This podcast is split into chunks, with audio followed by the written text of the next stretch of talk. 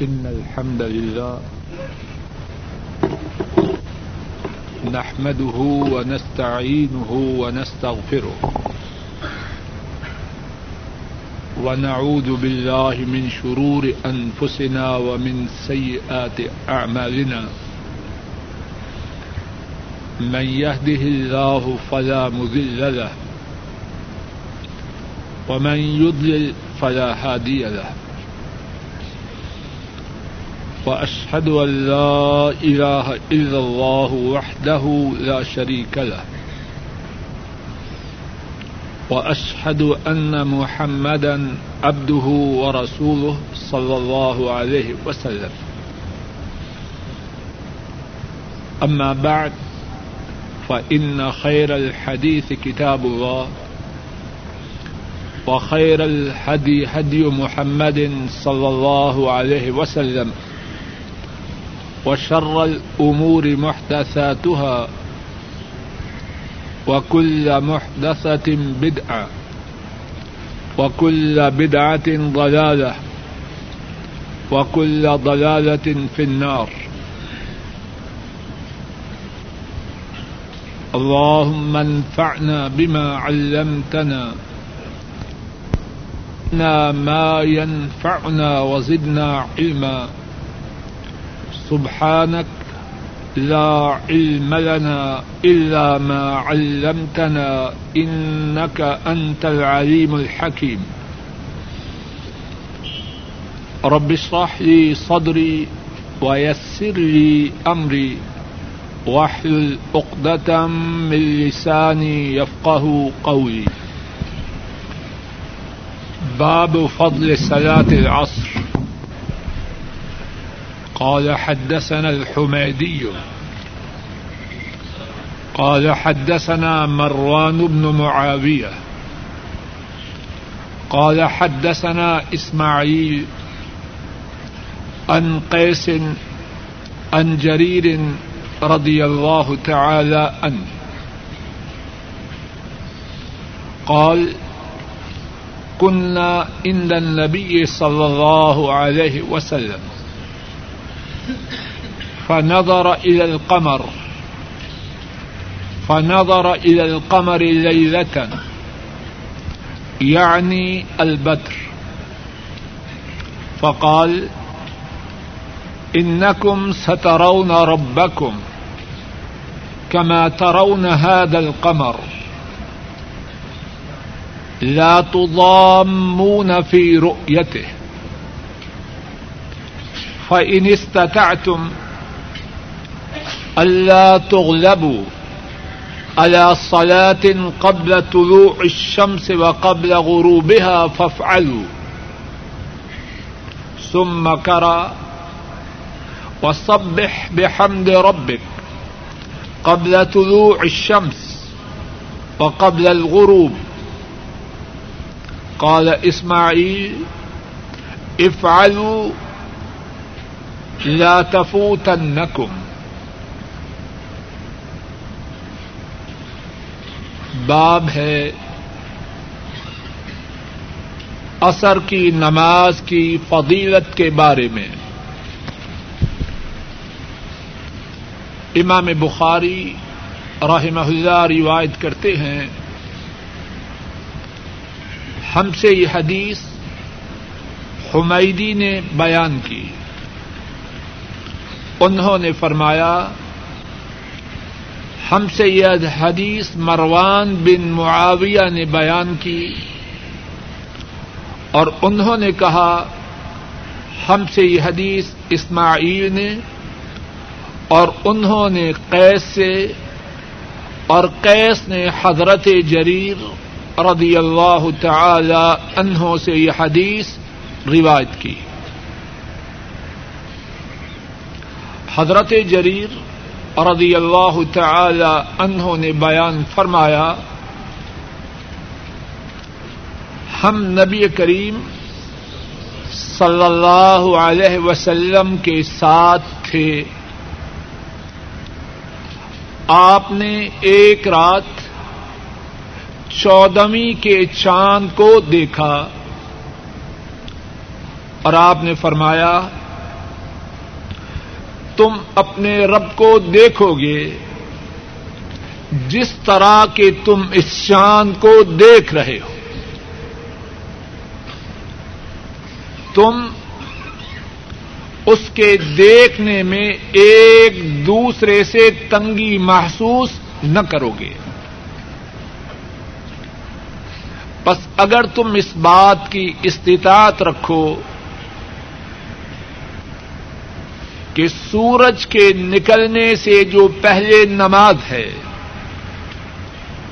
اور سورج کے غروب ہونے سے پہلے جو نماز ہے، اگر تم طاقت رکھو تو ان دو نمازوں کے بارے میں تم مغلوب نہ ہو جاؤ۔ اور پھر آپ صلی اللہ علیہ وسلم نے قرآن کریم کی، اس آیت کریمہ کی تلاوت کی، جس کے معانی کا ترجمہ یہ ہے، سورج کے طلوع ہونے سے پہلے اور غروب ہونے سے پہلے اپنے رب کی تسبیح بیان کر ان کی تعریف کے ساتھ۔ اور اسماعیل رحمہ اللہ نے حدیث کے جو الفاظ ہیں ففعلو افعلو ایسے کرو، اس کی تشریح میں یہ بیان فرمایا، تم سے یہ دو نمازیں فوت نہ ہو جائیں۔ امام بخاری رحمہ اللہ اس باب میں اثر کی نماز کی شان و عظمت کے متعلق بات فرما رہے ہیں۔ اور اس بارے میں امام بخاری رحمہ اللہ نے دو حدیثیں روایت کی ہیں۔ پہلی حدیث پڑھی ہے اور اس کا ترجمہ بھی سنا ہے۔ دوبارہ اس حدیث کا خلاصہ عرض کرتا ہوں اور پھر اس کے بعد اس حدیث میں جو مسائل ہیں، ان میں سے چند ایک مسائل کا ذکر کرنے کی کوشش کروں گا۔ حدیث کا خلاصہ یہ ہے، رسول کریم صلی اللہ علیہ وسلم اپنے صحابہ کے ہمراہ تشریف فرما ہے۔ رات کا وقت ہے اور چودویں رات کا چاند اپنی آب و تاب کے ساتھ چمک رہا ہے۔ آپ اپنے صحابہ سے فرماتے ہیں کہ جس طرح تم چودویں رات کے چاند کو دیکھ رہے ہو اور اس کے دیکھنے میں ایک دوسرے سے دھکم پیل اس کی کوئی ضرورت نہیں، سبھی دیکھ رہے فرمایا، اسی طرح تم اپنے رب کو قیامت کے دن دیکھو گے۔ اور پھر آپ نے فرمایا، دو نمازیں، ایک نماز سورج کے نکلنے سے پہلے اور دوسری نماز سورج کے غروب ہونے سے پہلے۔ فرمایا، ان دو نمازوں کے بارے میں تم مغلوب نہ ہو جانا کوئی سبب، کوئی رکاوٹ، تمہیں ان دو نمازوں کے ادا کرنے سے روک نہ دے۔ پھر آپ صلی اللہ علیہ وسلم نے قرآن کریم کی، آیت کریمہ کی تلاوت کی۔ جس کے جس کے معنی یہ ہیں کہ سورج کے نکلنے سے پہلے اور سورج کے غروب ہونے سے پہلے اپنے رب کی حمد و ثنا کے ساتھ ان کی تسبیح بیان کرو۔ اس حدیث پاک میں کتنی ہی باتیں ہیں چند ایک باتوں کا اللہ کی توفیق سے ذکر کرنے کی کوشش کرتا پہلی بات یہ ہے، رسول کریم صلی اللہ علیہ وسلم اپنے صحابہ کے ہمراہ چودہویں رات کے چاند کو دیکھتے ہیں۔ اس موقع سے فائدہ اٹھاتے ہیں۔ اور دین کی ایک بات، اپنے صحابہ کو ذہن نشین کروانے کی کوشش کرتے ہیں۔ چاند دیکھا چودہویں رات کا۔ اس کو دیکھ کے صحابہ کی توجہ کس طرح مبزول کرواتے ہیں کہ جس طرح تم اس چاند کو دیکھ رہے ہو اور سبھی دیکھ رہے ہو، بغیر آپس میں جھگڑا کرنے کے، بغیر گتھم گتھا ہونے کے، اسی طرح کل قیامت کے دن اپنے رب کو دیکھو گے۔ تو کیا بات نمبر ایک؟ آپ صلی اللہ علیہ وسلم موقع کے میسر آنے پہ اس سے استفادہ کرتے ہیں۔ کس لیے؟ صحابہ کو دین کی بات سمجھانے کے لیے۔ اور ہر مسلمان کو چاہیے اپنے بچوں کو، اپنے اعزا قارب کو، اپنے احباب کو، جب بھی کوئی موقع میسر ہو، اس سے فائدہ اٹھاتے ہوئے دین کی بات سمجھائے۔ کتنے تھوڑے لوگ ہیں جو ایسے کرتے کوئی چاند دیکھے گا تو کیا کیا بکواس کرے گا؟ شار حضرات بکواس کرتے ہیں کہ نہیں؟ کدھر کی بات کدھر لے کے اندر شیطان ہے۔ توجہ کیجیے رسول کریم صلی اللہ علیہ وسلم، اس موقع سے کیسا فائدہ اٹھایا؟ ذرا مثال سے بات ارض کروں تاکہ اچھی طرح ذہن نشین ہو جائے۔ میرے اور آپ کے گھر میں حادثے کی خبر آئے۔ حادثہ ہوا، فلاں شخص زخمی ہوا۔ مسلمان، اس حادثے کی خبر سے اپنے بچوں کو کیا سمجھائے؟ دیکھو بیٹا، ہم سب مصیبتوں میں گرے ہیں۔ کسی وقت کوئی مصیبت آ سکتی ہے۔ مصیبت کے آنے سے پہلے اپنے اللہ سے تعلق استوار کرو۔ فائدہ ہوا اس خبر کا۔ خبر آئی فنا شخص فوراً انتقال کر گیا۔ عقلمند آدمی اس سے کیا استفادہ کرے؟ اپنے آپ کو سمجھائے، اپنے احباب کو، اپنی اولاد کو سمجھائے۔ کچھ پتا نہیں میری موت کا وقت کب آ جائے۔ اس کے آنے سے پہلے تیاری کرو۔ تو اس حدیث پاک سے پہلی بات حضرت صلی اللہ علیہ وسلم موقع میسر آنے پر دین کی بات سمجھانے کے لیے اس کو استعمال کرتے نمبر دو، غور کیجیے رسول کریم صلی اللہ علیہ وسلم کے سینہ اتھر میں امت کو دین کی بات سمجھانے کی کتنی طرف ہے؟ چاند دیکھا، فوراً توجہ کس طرف گئی؟ زبان مبارک پہ کیا آیا؟ وہی آیا جس کی سینے میں تڑپ ہے، امت کو دین کی بات سمجھا دیں نمبر تین، بات کے سمجھانے کے لیے ایک بہترین انداز یہ ہے کہ تشبیح سے مثال سے بات سمجھائی جائے اور ہمارا یہ ایمان ہے اللہ کی ساری خدائی میں۔ اللہ کے بعد سب سے اعلی بات سمجھانے والا کون ہے؟ وہ ہمارے نبی کریم صلی اللہ علیہ وسلم ہے تشبیح سے بھی بات سمجھا رہے ہیں۔ جس طرح چاند چودہویں رات کے چاند کو آسانی سے دیکھ رہے ہو، آپس میں گتھم گتھا ہونے کی کوئی ضرورت نہیں۔ اسی طرح کل قیامت کے دن اپنے رب کو آسانی سے دیکھو گے۔ بات کے سمجھانے کے لیے جو اسالیب ہیں، ان میں سے ایک عمدہ اسلوب تشبیح کے ساتھ بات کو سمجھانا۔ چوتھی بات۔ اللہ اکبر۔ کل قیامت کے دن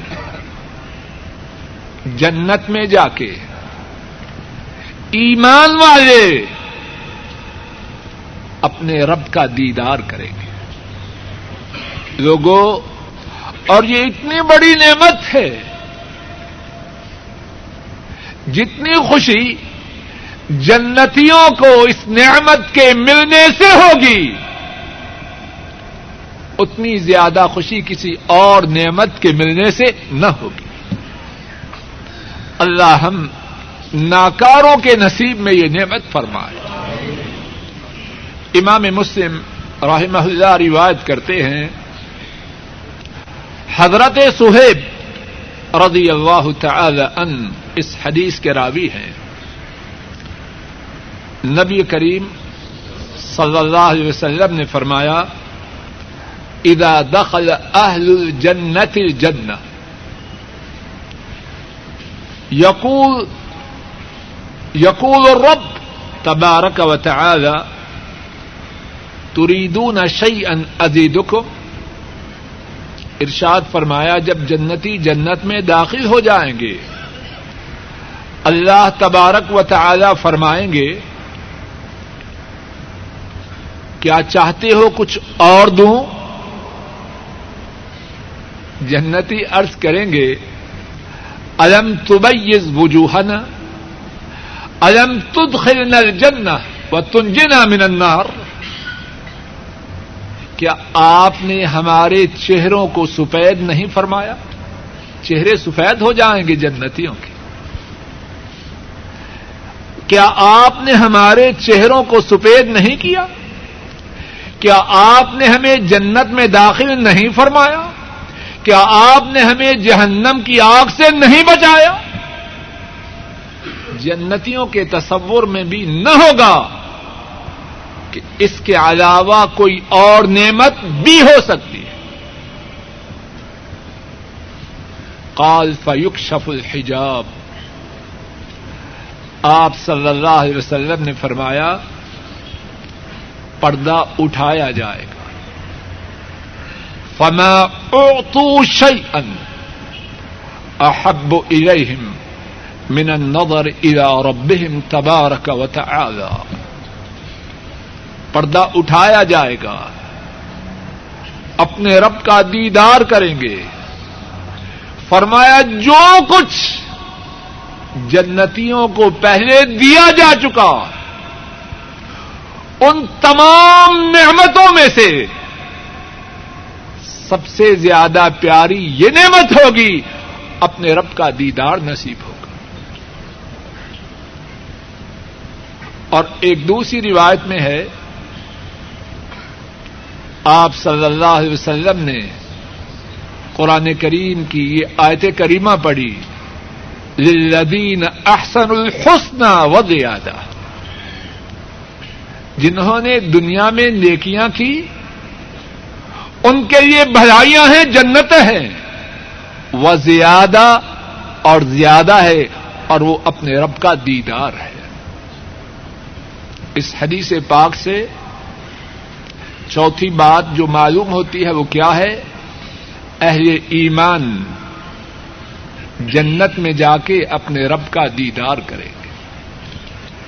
اور اس سلسلے میں یہ بات بھی نوٹ کر لیجیے دنیا میں کسی کے لیے اپنے رب کا دیکھنا ممکن نہیں۔ آپ صلی اللہ علیہ وسلم سے سوال کیا گیا کیا آپ نے اپنے رب کا معراج کے موقع پہ دیدار کیا؟ آپ نے فرمایا، نور انا ارا ہو وہ نور ہے، میں کیسے دیکھ سکتا ہوں؟ دنیا میں کوئی آنکھ رب کا دیدار نہیں کر سکتی، لیکن جنت میں جا کے اللہ ان آنکھوں میں وہ صلاحیت عطا فرمائیں گے، اپنے رب کا دیدار نصیب ہوگا۔ پانچویں بات، اور توجہ کیجیے بڑی ضروری، ساری باتیں ضروری ہیں قرآن و سنت کی۔ آپ صلی اللہ علیہ وسلم نے فرمایا کہ اگر تم میں استطاعت ہو۔ ان دو نمازوں کے بارے میں مغلوب نہ ہو جانا۔ کون کون سی نمازیں بولو، فجر اور اثر کی۔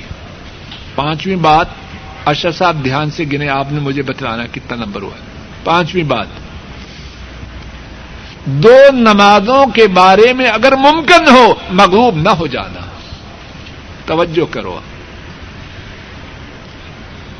جو چاہے کہ یہ دو نمازیں ضائع نہ ہوں۔ بس کہے کہ میرا دل چاہتا نمازیں ضائع نہ ہو آپ سب فرما رہے ہیں، اگر ممکن ہو تو ان دو نمازوں کے بارے میں مغلوب نہ ہونا، کیا مانا اپنی طرف سے پورا زور لگا دو۔ خواہش پہ بس نہیں، دعا پہ کفایت نہیں، تم بھی تو کچھ کرو۔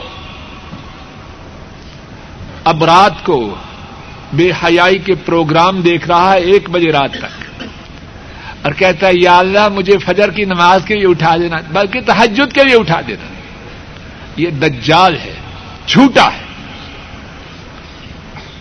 جب جانا ہو کہیں سفر پہ، صبح سویرے رات ایک بجے تک ہندوستانی فلمیں دیکھتا رہتا ہے۔ جب فکر ہو صبح جانے کی، کہتا ہے، بھائی رات کو نہ آنا میرے پاس، میرا صبح سفر ہے۔ فون آئے تو اس کو کہتا ہے، اس کو نہیں اٹھانا۔ صبح سفر ہے۔ بلکہ کہتا ہے، اس کو ڈسکنیکٹ کر دو۔ ایسے ہوتا ہے کہ نہیں؟ اور جن لوگوں کی ڈیوٹی صبح سویرے ہوتی ہے اپنے ساتھیوں کو آگاہ کر دیتے ہیں، بھائی سنو، عشاء کے بعد میں دروازہ نہیں کھولوں گا۔ ایسے بات ہے کہ نہیں؟ کیوں اپنے رب سے دھوکہ کرتے؟ آحدر صلی اللہ علیہ وسلم اس حدیث پاک میں امت کو سمجھا رہے ہیں۔ فجر اور اثر کی نمازوں کو پانا ہے۔ اپنی طرف سے پوری کوشش کرو۔ اور دعا بھی کرو اور پھر اگر رہ بھی جائے تو اللہ کے فضل و کرم سے اللہ کی رحمتوں کی بہت امید ہے۔ لیکن بدبخت جو ان نمازوں کو پانے کے اسباب کی بجائے ساری رکاوٹوں کو اکٹھا کروے اور کہ جی کوشش تو بڑی کی ہے، جاگی نہیں آئی، یہ مکار ہے۔ چھٹی بات سوال یہ ہے حضرت صلی اللہ علیہ وسلم نے دیدار الہی کے ذکر کے ساتھ توجہ کرو۔ حضرت صلی اللہ علیہ وسلم نے دیدار الہی کے ذکر کے ساتھ ان دو نمازوں کی حفاظت کا ذکر کیوں کیا؟ آپ کی بات ایسے ہی بلا سوچے سمجھے؟ کیوں کیا؟ محدثین اللہ کی ان پہ رحمتیں ہوں۔ انہوں نے اس حدیث کی شرح کے ضمن میں تحریر کیا۔ آپ صلی اللہ علیہ وسلم نے دیدار الہی کے ذکر کے ساتھ۔ ان دو نمازوں کا ذکر اس لیے کیا اے لوگوں جنت میں اللہ کے دیدار کے طلبگار ہو، دنیا میں فجر اور اثر کی نماز کی حفاظت کرو۔ تم دنیا میں ان دو نمازوں کی خصوصی حفاظت کرو گے، جنت میں رب رحیم و کریم کا دیدار پاؤ۔ گے ساتویں بات۔ ان دو نمازوں کی اس حدیث پاک سے فضیلت معلوم ہوتی ہے۔ نمازیں ساری اہم ہیں۔ سب کی بڑی شان و عظمت ہے۔ لیکن ان دو نمازوں کی باقی نمازوں کے مقابلے میں اور زیادہ شان و عظمت ہے کہ آحدر صلی اللہ علیہ وسلم نے دیدار الہی کے ذکر کے موقع پر ان دو نمازوں کی حفاظت کی، تاکید کی۔ آٹھویں بات، دین کی بات سمجھانے کے لیے۔ قرآن کریم سے استفادہ کرنا، قرآن کریم سے دلیل کو نقل کرنا حضرت صلی اللہ علیہ وسلم کی سنت مبارکہ ہے۔ آپ بات سمجھا رہے ہیں، اپنی اسی بات کی تائید میں آتے کریمہ کو لاتے ہیں۔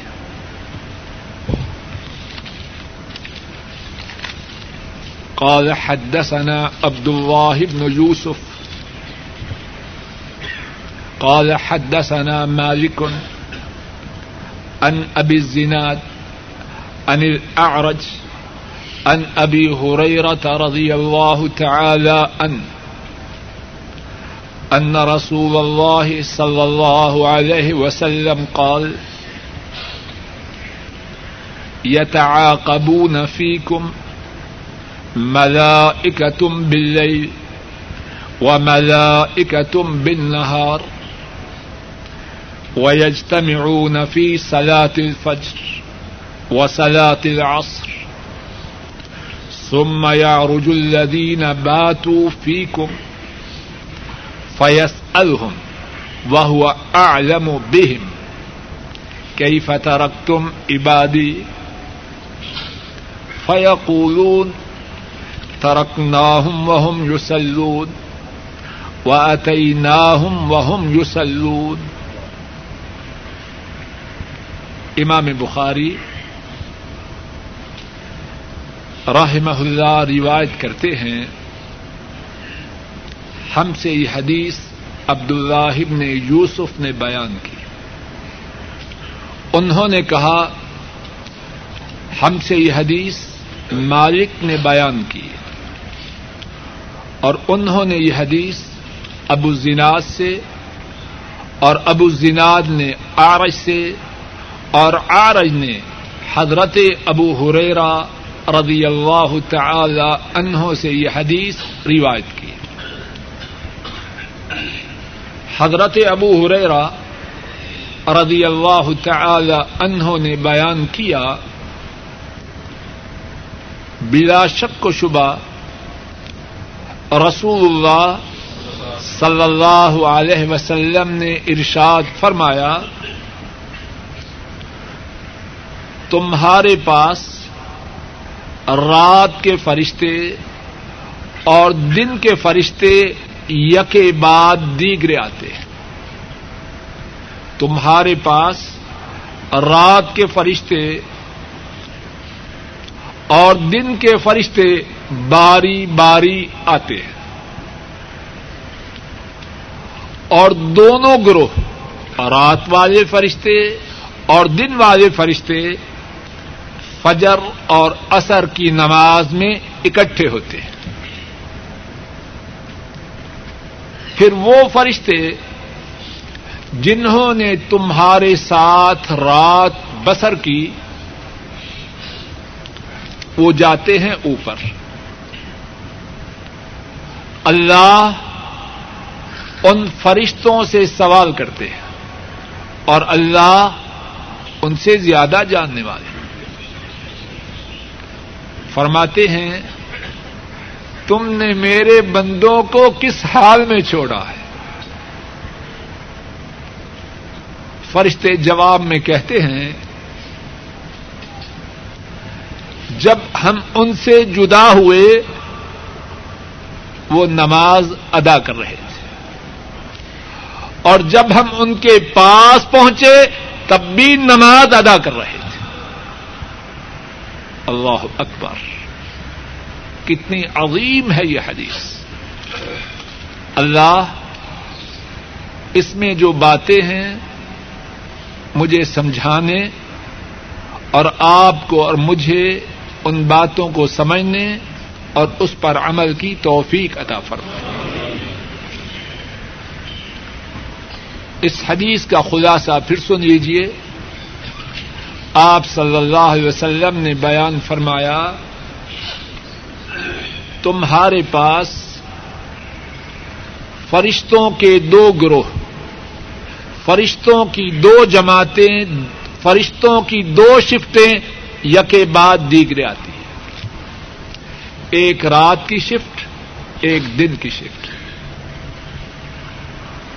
اور ان آنے اور جانے والے فرشتوں کا اجتماع، ان کی ملاقات دو موقعوں پر ہوتی ہے۔ فجر کی نماز کے موقع پر اور عصر کی نماز کے موقع پر۔ اور اپنی ڈیوٹی ادا کر کے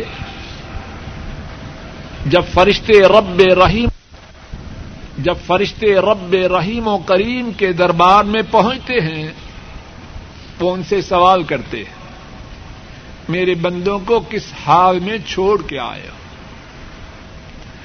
فرشتے عرض کرتے ہیں، جب ان سے جدا ہوئے، نماز میں تھے۔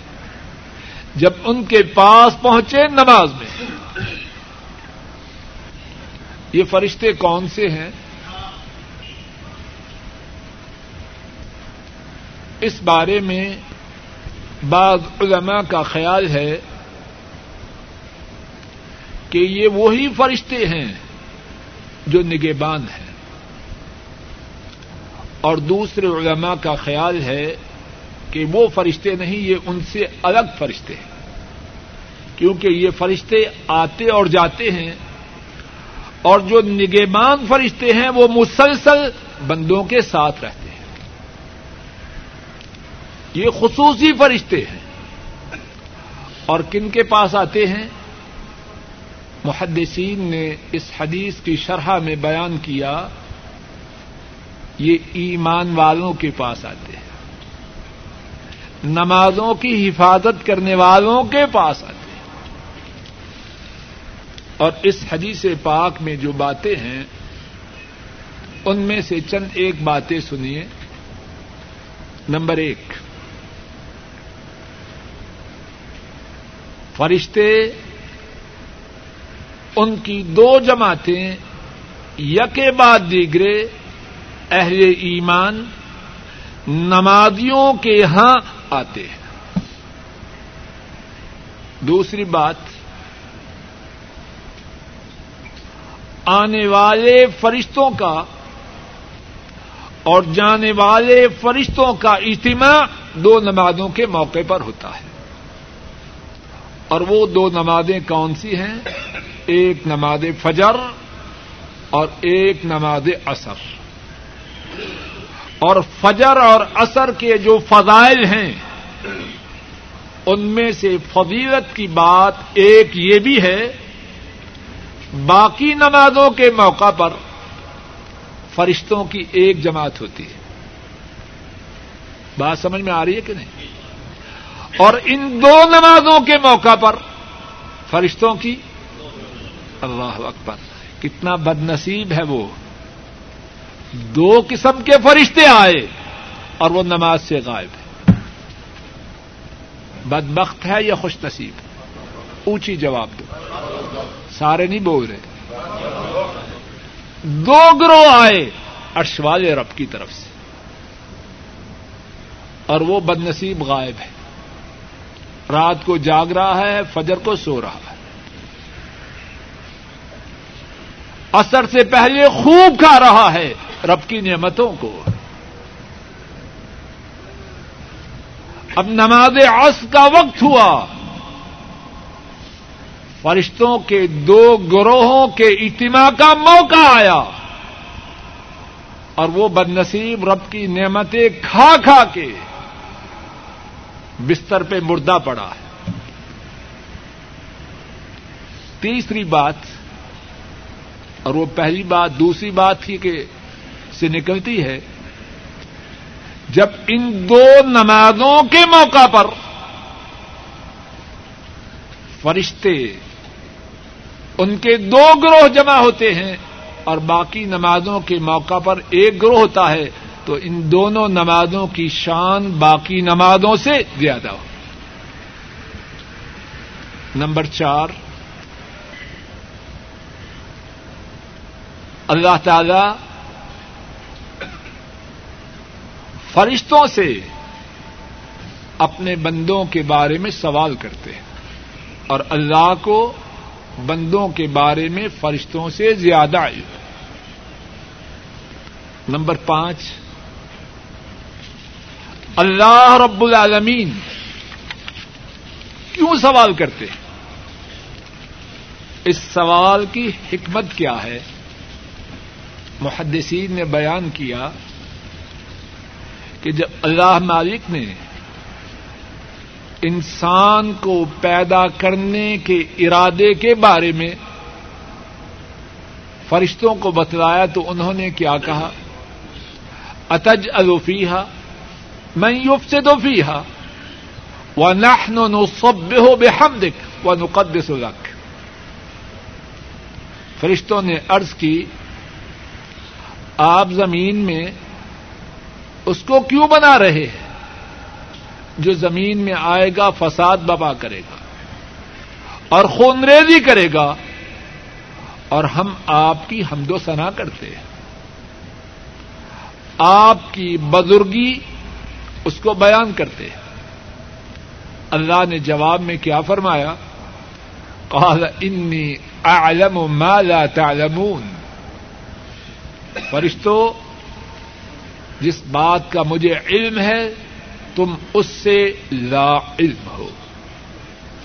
اب اللہ فرما رہے ہیں، بتلاؤ، میرے بندوں کو کس حال میں چھوڑ کے آیا تو کس حال میں چھوڑ کے آئے؟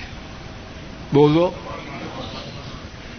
تو محدثین نے اللہ کے سوال کی حکمت بیان کی کہ اللہ مالک اسی بات کو یاد کروا رہے ہیں۔ تمہارا کہنا غلط تھا۔ اور جو میں نے کیا وہی درست ہے۔ اور اس میں کیا شک و شبہ ہے۔ چھٹی بات۔ اللہ اکبر۔ آپ صلی اللہ علیہ وسلم کی ایک ایک بات میں اور بات کے ایک ایک حصے میں امت کے یہ خیر ہے، امت کے یہ سبق ہے۔ اللہ نے سوال کیا کس کے بارے میں؟ بندوں کے بارے میں کیا کر رہے تھے؟ اللہ کو تو پتا ہے، نماز کے بارے میں۔ اور فرشتوں نے جواب دیا کس چیز کے بارے میں؟ کیا معلوم ہوا؟ نماز کی شان و عظمت اللہ کے ہاں کتنی زیادہ۔ نماز وہ عمل ہے جس کے بارے میں ارشوال رب سوال کرتے ہیں۔ اور نماز وہ عمل ہے۔ اور شوال رب کو، ان کے فرشتے اس عمل کے بارے میں رپورٹ پیش کرتے ہیں۔ ذرا بات کو سمجھنے کے لیے غور کیجیے اللہ کے لیے بلند و بالا مثال ہے۔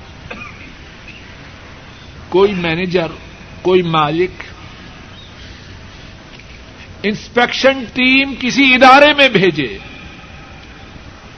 سوال کرے گا کن باتوں کے بارے میں؟ اہم باتوں کے بارے میں یا معمولی باتوں کے بارے میں؟ اور جواب دینے والی جو ٹیم ہے جواب دے گی کن باتوں کے بارے میں؟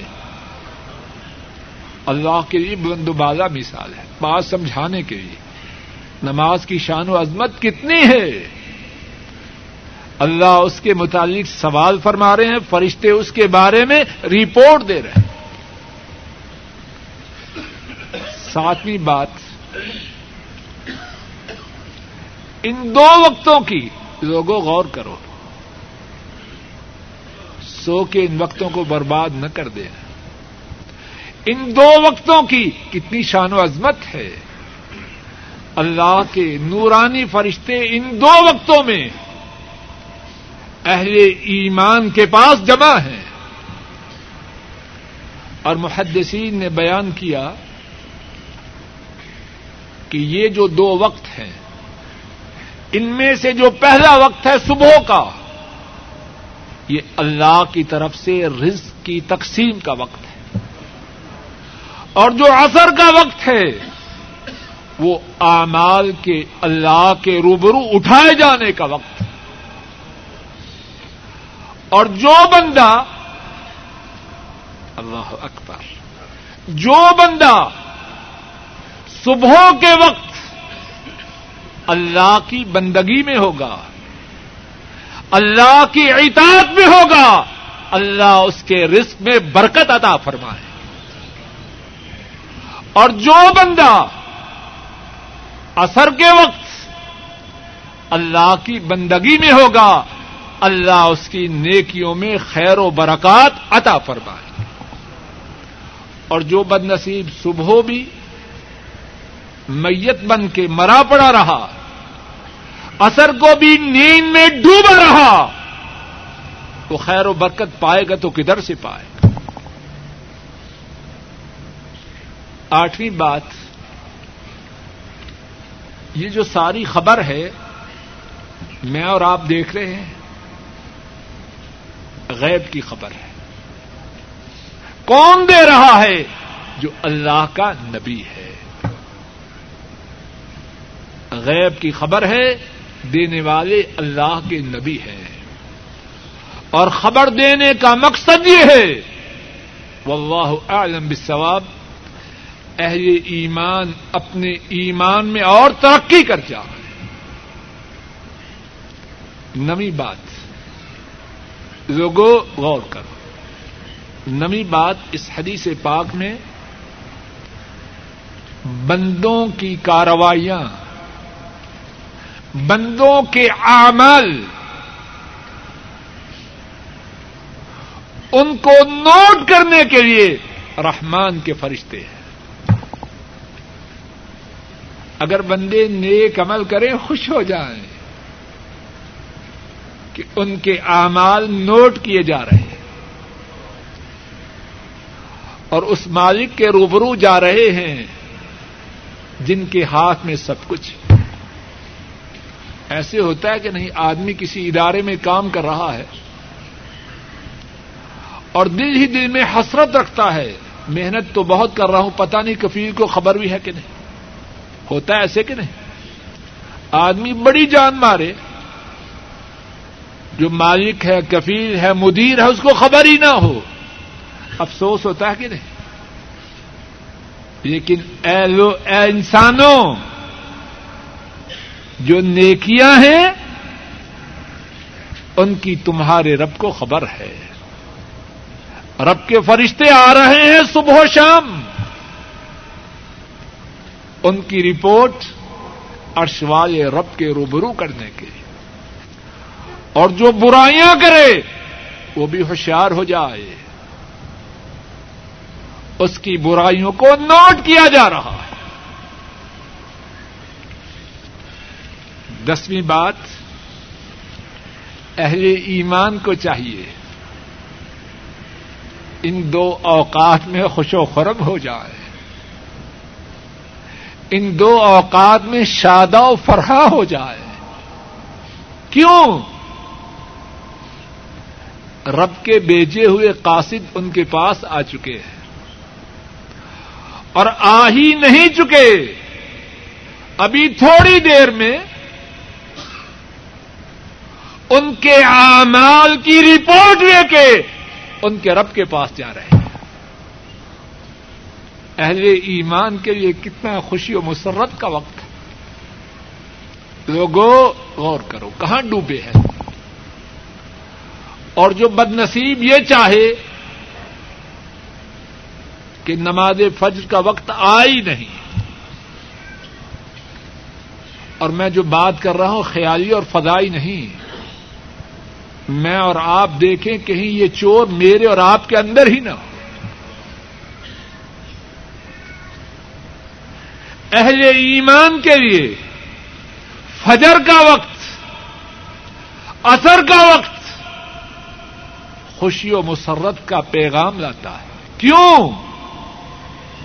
رحمان و رحیم کے رب، رحمان و رحیم رب کے بیجے ہوئے فرشتوں کی آمد کا وقت۔ اور اس کی نیکیوں کی رب کے ہاں خبر پہنچنے کا وقت۔ خوشی کا موقع ہے کہ نہیں؟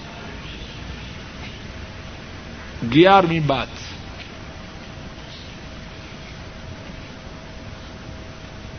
ان دو نمازوں کی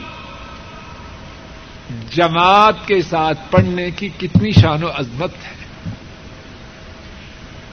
اب جو بدبخت مسجد میں پہنچے ہی نہیں اس کے متعلق فرشتے کیا کہیں گے؟ یہ رپورٹ تو اس کی ہے۔ آئے، ان سے جدا ہوئے تو مسجد میں نماز میں تھا۔ آئے تب بھی نماز میں، گئے تب بھی نماز میں۔ تو اس حدیث پاک سے ان دونوں نمازوں کے جماعت کے ساتھ پڑھنے کی شان و عزمت معلوم ہے۔ ایک اور بات بارہویں بات۔ صحیح ابن خدیمہ میں ہے۔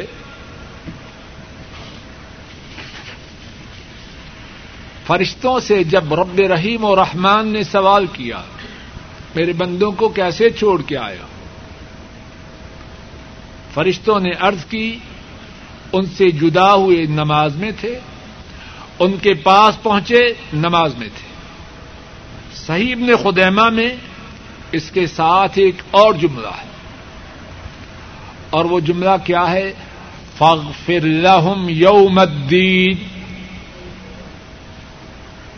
اے اللہ، اپنے ان بندوں کو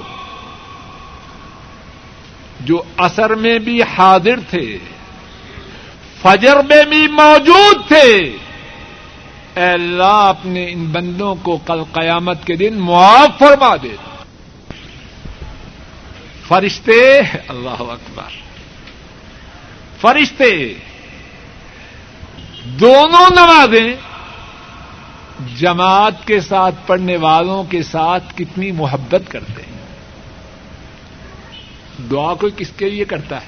جس سے محبت ہو؟ اب فرشتوں سے سوال ہو رہا کس حالت میں چھوڑ کے آئے لیکن فرشتوں کی محبت کا غلبہ ہے۔ اللہ کے حکم سے اثر اور فجر کی نماز جماعت کے ساتھ پڑھنے والوں کے لیے دعا کر رہے ہیں۔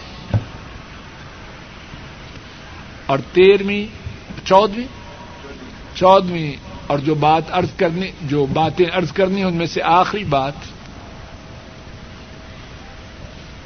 اس بات کی جواب دینے والے کو اجازت ہوتی ہے، اگر اس سے سوال کیا جائے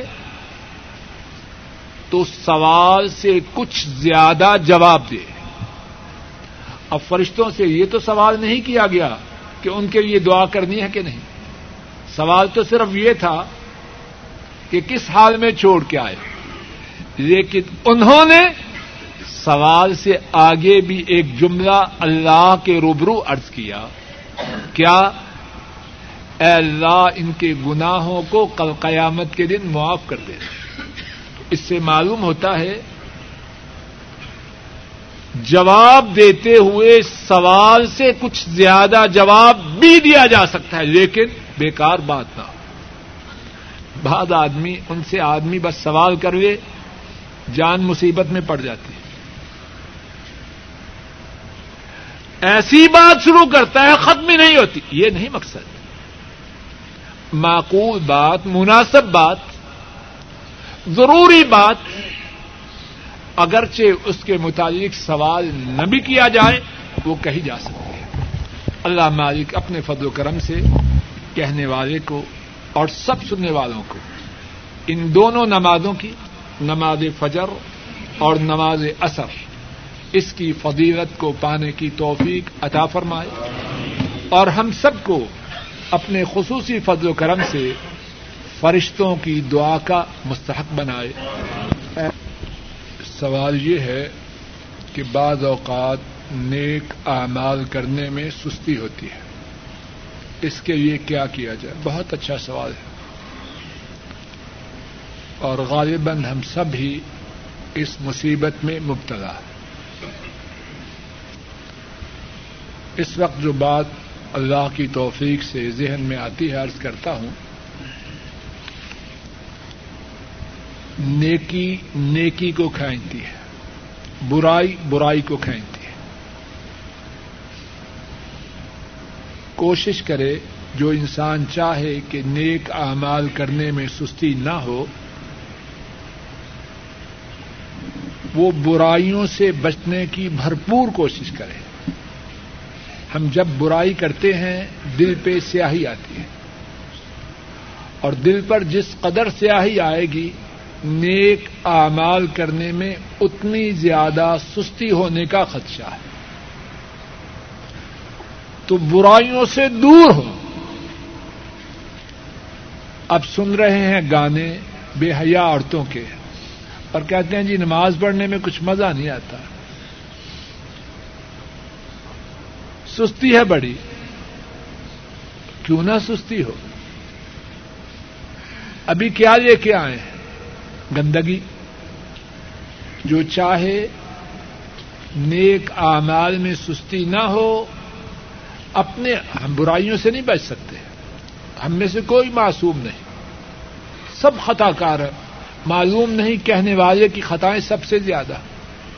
اور جو بات میں کہتا ہوں، اس کا مقصد یہ نہیں کہ آپ مخاطب ہیں، میں بھی مخاطب ہوں۔ تو پہلی تجویز یا پہلا نسخہ یہ ہے کہ اپنے آپ کو گناہوں سے بچانے کی بھرپور کوشش کریں۔ اور کوئی گنا اس لیے نہ کریں کہ وہ چھوٹا ہے۔ یہ بھی شیطانی فلسفہ ہے۔ چلو یہ کرو، معمولی بات ہے۔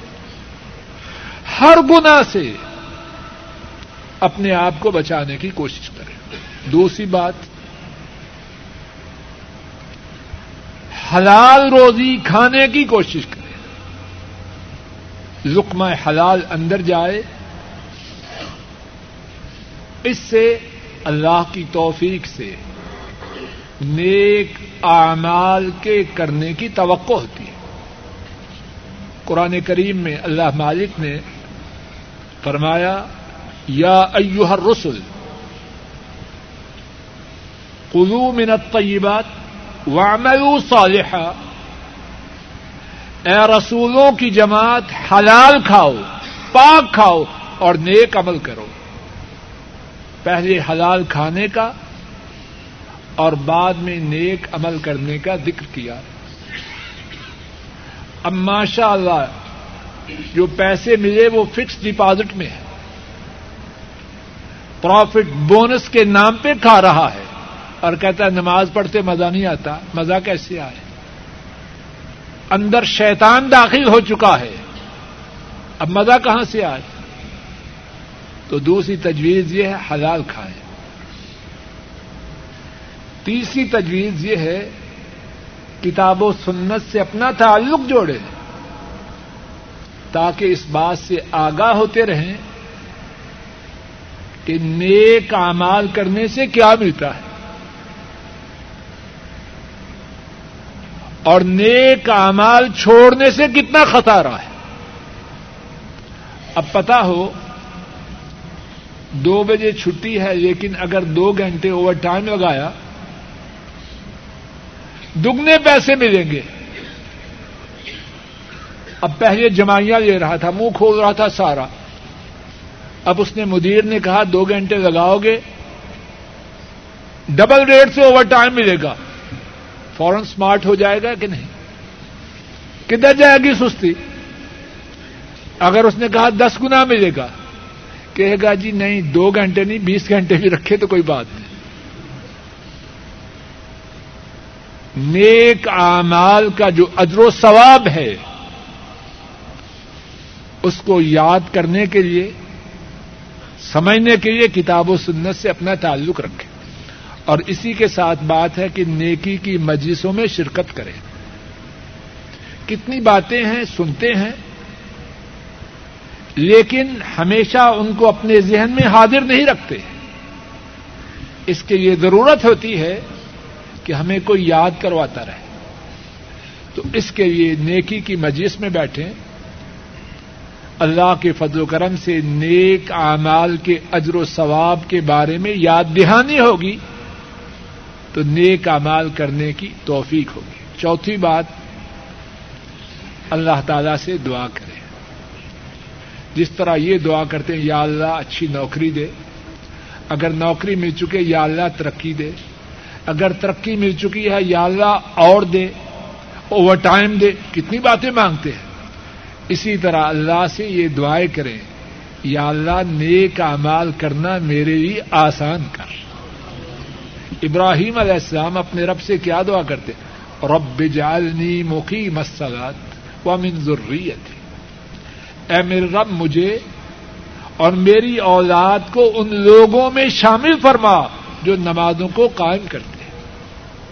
اور کئی باتیں ہیں، لیکن چار باتیں اس وقت ارد کر سکتا سوال یہ ہے کہ نماز پڑھنے کا قرآن پاک میں جا بجا حکم، کئی جگہ حکم ہے، لیکن نماز کے متعلق تفصیلی مسائل قرآن کریم میں کیوں نہیں؟ توجہ کیجیے سب کچھ قرآن کریم میں موجود ہے۔ یہ سب باتیں قرآن کریم میں موجود ہیں۔ کس طرح؟ قرآن کریم میں اللہ نے فرمایا، وما آتاكم الرسول فخذوا وما نهاكم عنه فانتهوا۔ رسول جو تمہیں دے، وہ تھام لو۔ اور جس سے روکے، رک جاؤ۔ اب جو بات رسول کریم صلی اللہ علیہ وسلم نے بتلائی، اس پر عمل کرنا کس کے حکم کی تعمیر ہے؟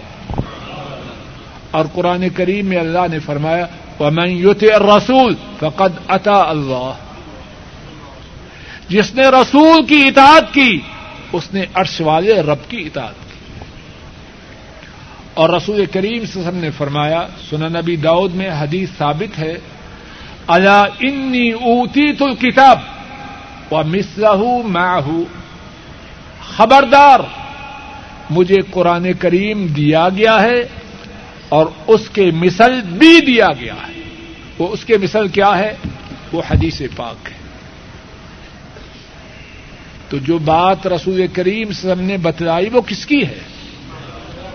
وما ينطق عن الهوى ان هو الا وحي يوحى۔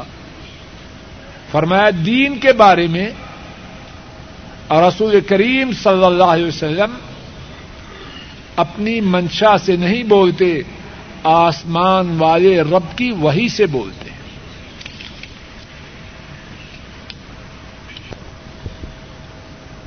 ایک ساتھی نے لکھا ہے کہ فجر اور اثر کی نماز کے بارے میں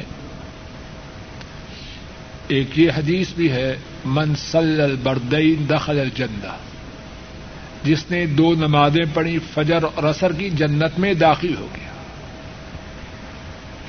درس میں فجر اور اثر کے متعلق جتنے فضائل ہیں، وہ عرض نہیں کیے گئے۔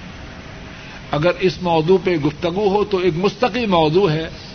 حدیث شریف کے حوالے سے جو تھوڑی بات ارض کر سکا ہوں، وہ کی ہے۔ وگرنہ اثر اور فجر کے فضائل اور بھی بہت زیادہ ہے۔ ایک سوال یہ ہے، کیا طواف کے دوران کوئی خاص دعا ہے؟ جواب یہ ہے، رکن یمانی سے لے کر حجر اسود تک۔ ربنا آتنا فی الدنیا حسنا وفی الآخرت حسنا وقنا عذاب النار۔ اس کے علاوہ جو چاہے اللہ تعالی سے دعا کرے۔ عربی میں، اردو میں پشتوں میں، جس زبان میں۔ اور لوگوں نے یہ جو پہلے چکر، دوسرے چکر، تیسرے چکر کی دعائیں بنا رکھی ہیں، آ، حضرت صلی اللہ علیہ وسلم سے اس کا قطعا کوئی ثبوت نہیں۔ اور ویسے بھی جس طرح کے مشاہدہ ہے بیچارے ہر چکر کی دعا کے چکر میں پڑے رہتے ہیں۔ سارا طواف کر لیا جو دل کی بات تھی وہ اللہ سے نہیں کہہ سکا محرومی کی بات ہے۔ جب آدمی طواف کرتا ہے، اپنے ذہن میں یہ تصور لائے اے اللہ، آپ کے گھر کے گرد گوم رہا آپ کا فقیر آپ کے دروازے پہ پہنچ چکا ہے اور آپ کے گھر کے گرد گھوم رہا ہے۔ اگر اس دروازے سے دتکارا گیا تو کہاں جاؤ؟ اس تصور کے ساتھ وہ مقام اللہ کے روبرو اپنی فریادیں کہنے کا ہے۔ ہر چکر کی دعاؤں کے چکر میں نہ پڑے۔ ایک شخص بے روزگار ہے۔ اور اس کے اخراجات اس قدر ہیں کہ وہ ان کو پورا نہیں کر پاتا۔ رہائش کے لیے اس کے پاس مکان ہے تو کیا ایسا شخص زکوٰۃ کا مستحق ہے؟ واللہ تعالی عالم بالثواب۔ اس شخص کے لیے زیادہ بہتر تو یہ ہے کہ اس مکان کو فروخت کر کے اپنی حاجات کو پورا کرے، اپنے لیے رزق کا بندوبست کرے اور اللہ سے سوال کرے۔ لیکن اگر وہ اس مکان کو نہ چھوڑے اور مکان کوئی ایسا نہیں کہ بہت زیادہ عش و عشرت والا، ایسا جس میں اپنے بچوں کا سر چھپا سکے، تو ایسے مکان کی موجودگی میں بھی ایسا شخص زکوٰۃ کا مستحق ہو سکتا ہے۔ کیونکہ رہائش بھی تو ایک مستقل ضرورت ہے۔ ہاں اگر مکان بہت شاندار لاکھوں کا ہے اور وہ اس سے کم درجے کا مکان لے کے بندوبست کر سکتا ہے، تو پھر ایسے شخص کو چاہیے کہ ایسے شاندار مکان سے نکل کے متوسط قسم کے یا ہلکے قسم کے مکان میں آ جائے اور بجائے لوگوں سے زکوٰۃ کے پیسے لینے کے اللہ تعالی سے اپنی روزی کے حصول کی کوشش کرے نمازی کے آگے سے کہاں تک گزر سکتے ہیں؟ اس بارے میں علماء کے درمیان ایک سے زیادہ رائے ہیں۔ ایک رائے یہ ہے کہ اگر چنے کا دانا اس طرح انگلی میں رکھے جہاں تک جائے، اس سے آگے سے گزرے۔ دوسری رائے یہ ہے کہ جہاں آدمی سجدہ کرتا ہے اس سے آگے سے گزر سکتا ہے۔